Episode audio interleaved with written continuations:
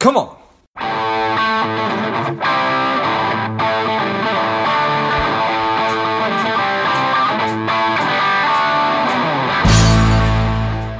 Welcome to Money Savage, a savage approach to personal finance. This is George Graubacher, and the time is right. Welcome to today's guest, the strong and powerful Ashby Daniels. Ashby, are you ready to do this? I feel like the right answer is come on. You know, it's taken the people a long time to answer that way, but yeah, that's absolutely correct. Let's do this. Ashby is a CFP and a financial advisor and retirement planner with Shorebridge Wealth Management. I'm excited to have you on. Ashby, tell us a little bit about your personal life, some more about your work, and why you do what you do. George, I'm excited to be here. Thanks for having me on today. Personally, I'm married with two boys living in Pittsburgh, PA, so a big Pittsburgh sports fan, obviously. I doubt that's what most people want to hear about. Professionally, I'm a financial advisor, and I've chosen to dedicate myself to helping people in retirement. So as far as the why goes, I've seen so many people, even people that have saved more than enough money, that are beyond nervous to retire simply because they aren't sure what to do and how to do it. And so that paralysis, a lot of times at least, can lead to making some poor decisions that then can compound on top of one another. So that's what I do. That's why I do what I do professionally, and it's also why I started a blog where I try to shed some light on those types of decisions. Yeah. It's do you think it's just that there's so much information that's available today? Is that part of it? I think that's definitely part of it. I mean, it's we kind of have an embarrassment of riches in terms of information that's out there, and frankly a lot of it's not great information. And as somebody who's not in the field professionally, who doesn't live, eat, and breathe this type of stuff, it can be very hard to find out what's good quality information and what isn't. So I think that's definitely a big part of it, absolutely. And then we'll kind of round that out a little bit. So you were touching on this. Why is it that people are so fearful?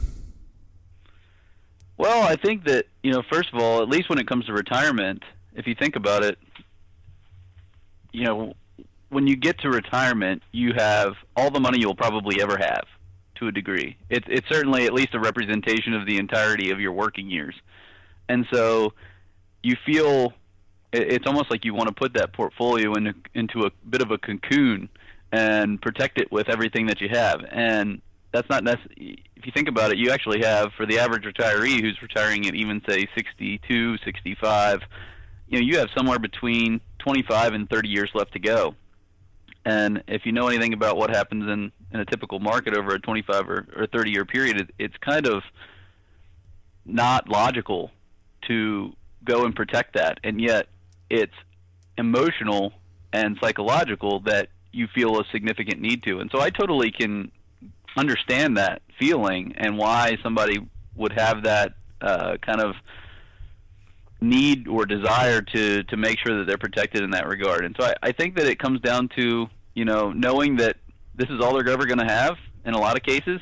I mean, if it's done right, maybe you can even grow it, but a lot of people don't do it right. And so, you know, that's the whole message I'm trying to help spread. Got it. I think that makes a lot of sense. You know, you get to retirement age, you stop working. So this is really, unless I do decide to go back to work, which maybe I'm not interested in doing that, this is the money that I have. Obviously, I'll have Social Security coming in or live it off my savings, but I'm not going to have the ability, or I'm not going to be earning any new income. So I think that certainly makes a lot of sense. All right. So for people who are maybe in that position, or they're looking at 10 years from now, I'm going to be in that position. How do you coach people through the process? Well, I think that retirement planning is a complex subject, but virtually any decision that somebody nearing retirement has to make, and I think this is true even for people who are younger. You know, I don't know what the average age of your audience is, but I think this is true no matter what the subject is.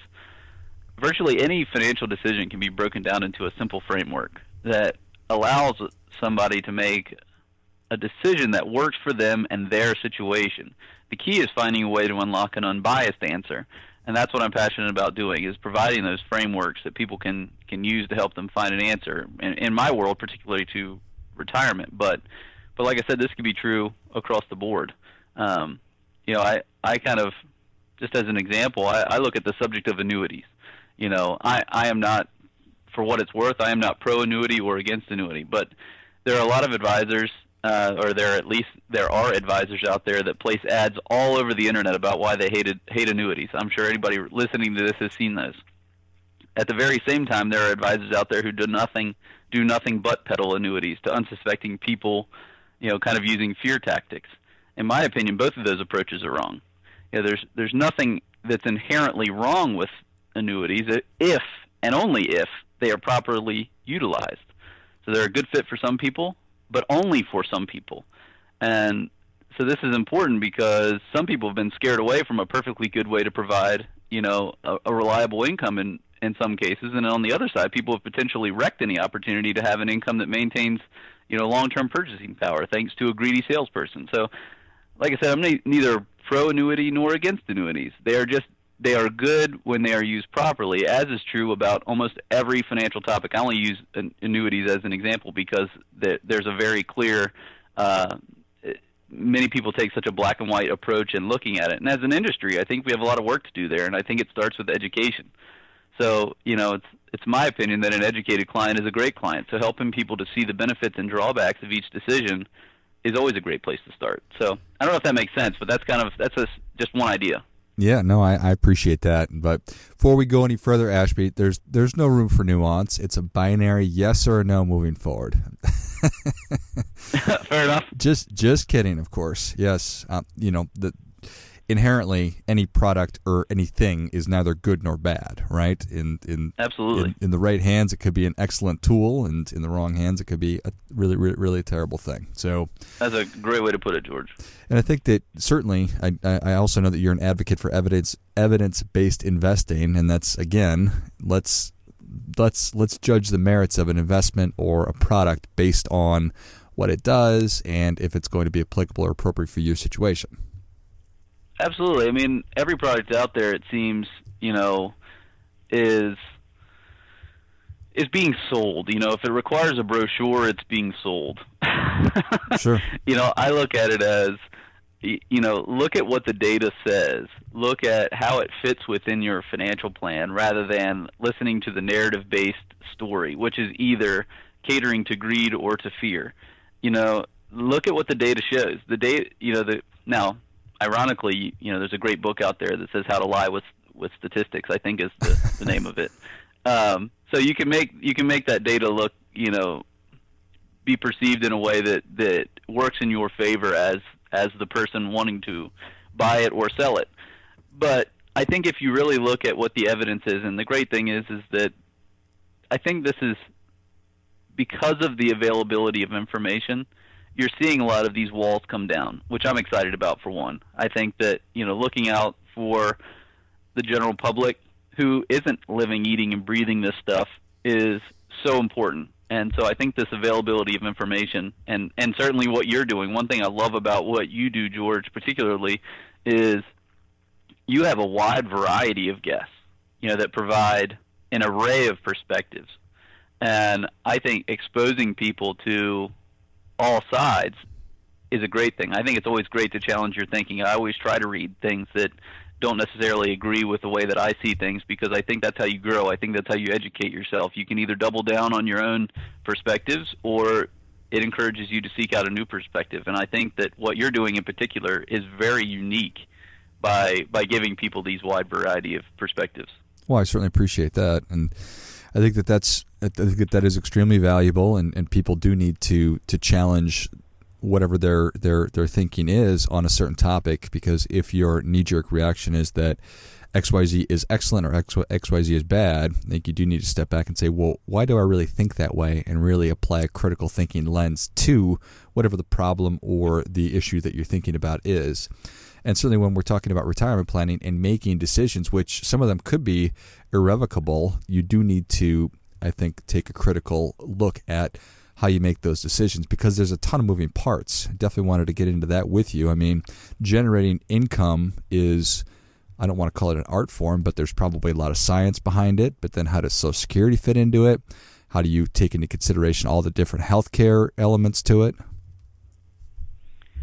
Yeah, I mean, you know, it's funny that you say that, because I jokingly always say that people spend more time researching a new refrigerator than they do, you know, in a lot of cases, a retirement decision, right. Whether that's Social Security or something else. But it's like that Social Security decision is probably going to make a much bigger difference in your overall life than a new refrigerator. And, you know, so there's that going on. But, you know, I think you're spot on that people really need to take the time and evaluate.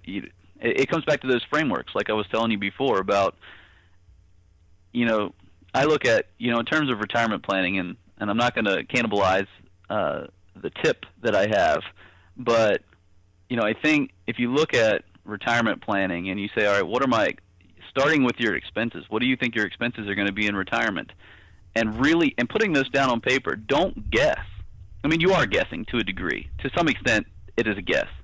But most people don't know what they spend today. So if you don't know what you spend today, how could you figure out what you're going to likely spend in the future? So starting with what you spend today, you know, you can do some extrapolation of that, and you can figure out what expenses are going to stay, what expenses are going to be gone, and then you are going to have to make some guesses to a degree on what expenses are going to be new to you. Certainly now you have 6 Saturdays and a Sunday. Right. So what are you going to do to fill that time? So starting with your expenses, and then, you know, take a look at what guaranteed sources of income you have coming in the door. Social Security, some people are lucky, they still have a pension. And then once you know that either your expenses are met or they're not. So then if they're not, then what do you do? And what do you do from there? There is no one right answer. Just like I've, you know, insinuated already, there isn't a right answer there. It is there's different strategies that exist, all of which, well, not all of which, but most of which have merit. It depends on what you're comfortable with as an investor and as a person. So I'll leave that there. But, you know, I think that having that framework, and really, I think what most people miss is they don't ever put pen to paper, and I think that is absolutely critical. If you have no matter how much money you have, putting pen to paper is absolutely critical to figuring out where you stand and what your future might look like. Yeah, as I was listening to you, I went back to this notion that it is incredibly complex and there are so many different things to think about, and I think that those two things probably have a tendency to increase the amount of paralysis that we experience, because it's like, where do I start? How do I pick this thing up? There's so much. You know what? I'm just going to put this off till next month, till next year, when in reality, just starting with understanding what your expenses are, understanding what your cash flow is currently, and then guesstimating by putting pen to paper. Here are some of the things I'm probably going to be doing. Here's some of the things I'd like to be doing. Just starting with that framework, which doesn't require that really doesn't require you to be an expert in how much money you have to saved for healthcare or understanding how to generate portfolio income. That's just getting the fundamentals down. Absolutely. I mean, you're spot on. I think that just getting an estimate of what your expected expenses are going to be, particularly as in my world as it relates to retirement, and then directly offsetting those with the incomes you know are going to come in the door. And then figure out where you stand. Once you know that answer, you are 90% of the way there. The last 10% is figuring out how do you close the gap. And there's a multitude of strategies out there that can help you close that gap. And the answer is trying to find the one that works for you. And it's not going to be the same for everybody. It shouldn't be the same for everybody. But finding something that you can relate to, that you can be confident in, because the worst thing that could happen is, frankly, that you pick a strategy that you don't understand, or an advisor sells you a strategy that you don't understand. If you don't understand it, you're not going to stick with it, and that's going to be doubly worse for you. So, you know, but getting those expenses down against your incomes and knowing what that, you know, kind of difference is, knowing what your shortfall is. If you do that, you are ahead of 90% of the people that are around you, because most people just never take the time to do that. And that's where I start every retirement planning relationship is trying to figure that out, because once you figure that out, it's a lot easier to figure out how to close the gap or what your options are and what you need to be looking at moving forward. So that's critical. And who else should be involved in these conversations? I mean, is this, and that's maybe sort of a question out of left field, but I'm thinking about, I just had somebody on the show talking to your parents about their finances and as we get older, but that certainly needs to be part of the overall conversation, but maybe down the road.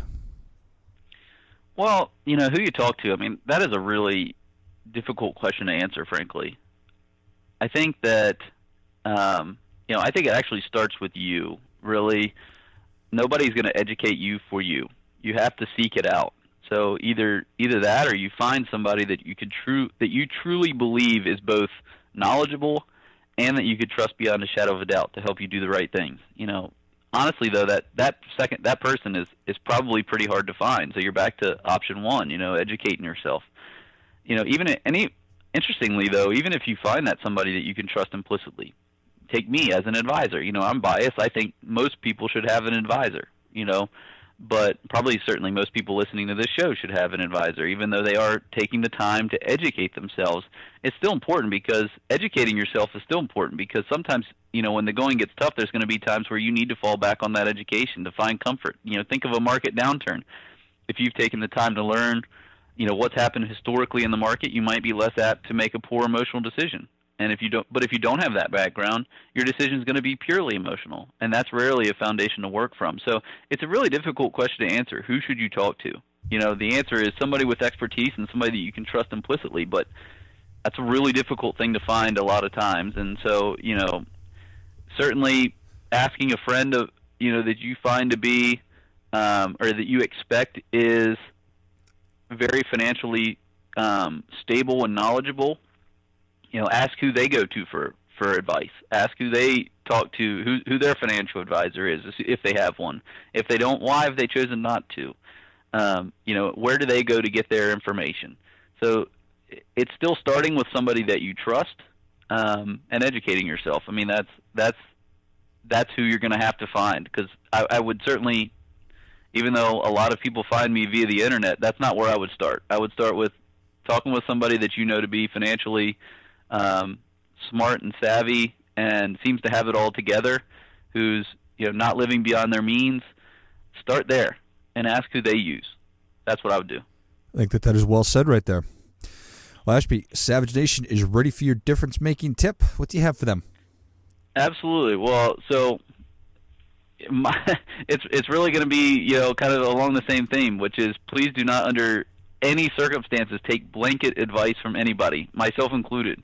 You know, hopefully I don't put too much of that out there, but still, never take blanket advice. You know, if there's a theme to what I have to say, it's to educate yourself. The best person to look out for you is you.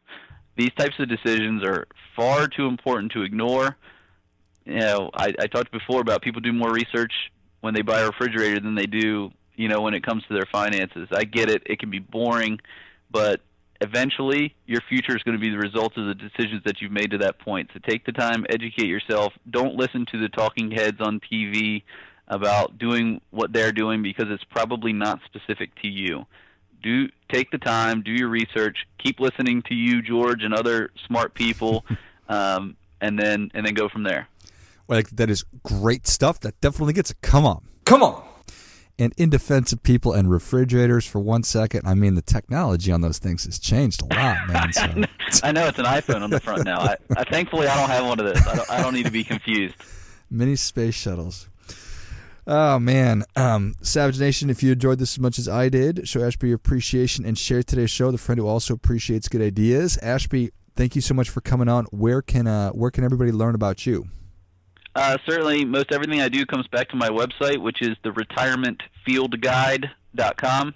So I'd encourage everybody to start there. You know, if it doesn't come through, you can just Google my name, Ashby Daniels. It should be the first thing that comes up. So everything starts and finishes there for me, and so that's good enough. Excellent. Well, thank you again, Ashby. Thanks for having me on, George. I really enjoyed it. And until next time, keep fighting the good fight because we are all in this together. Before I go, quick announcement. I've been asked by so many people over the past couple of years about how do I start a podcast, that I've developed and released a course that will teach you exactly how to do that step by step, from figuring out the kind of show that you want to have to understanding how all the technology works behind it, and then how to get great guests and keep the thing moving and how to grow it. So if you're interested in that, check it out. You can go to georgegraubacher.com/podcast course, and you'll find it there. You can just go to the website. I'll also list that in the notes of the show. What's up, Savage Nation? Please support the show by subscribing, leave us a review, and definitely feel free to share us with somebody you think would like it. Come on.